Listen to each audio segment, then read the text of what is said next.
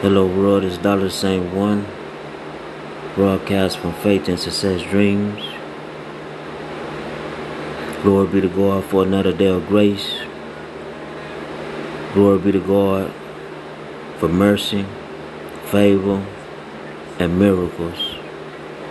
I want to stop by your day today and motivate your spirit,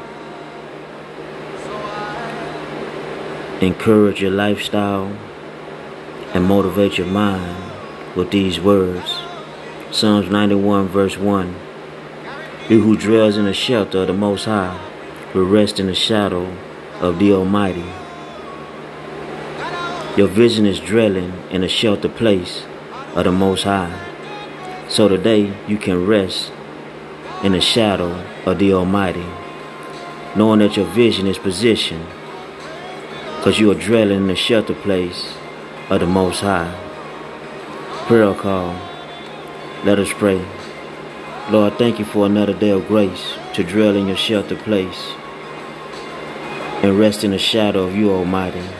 You said in Romans 8, verse 37, In all things we are more than conquerors through him who loves us. Thank you, Jesus, for loving us, guiding us, believing in us, and protecting us from the daily Palestinians in our lives. I pray that every vision and all dreams be fulfilled this year.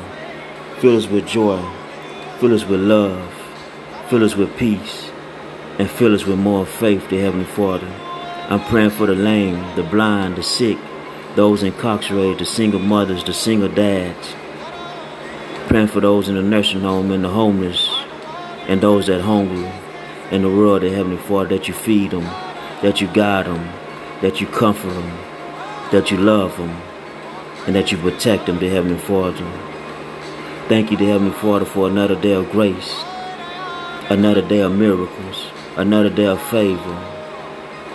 We could do all things through Christ Jesus that strengthen us because we are more than conquerors through Him that love us.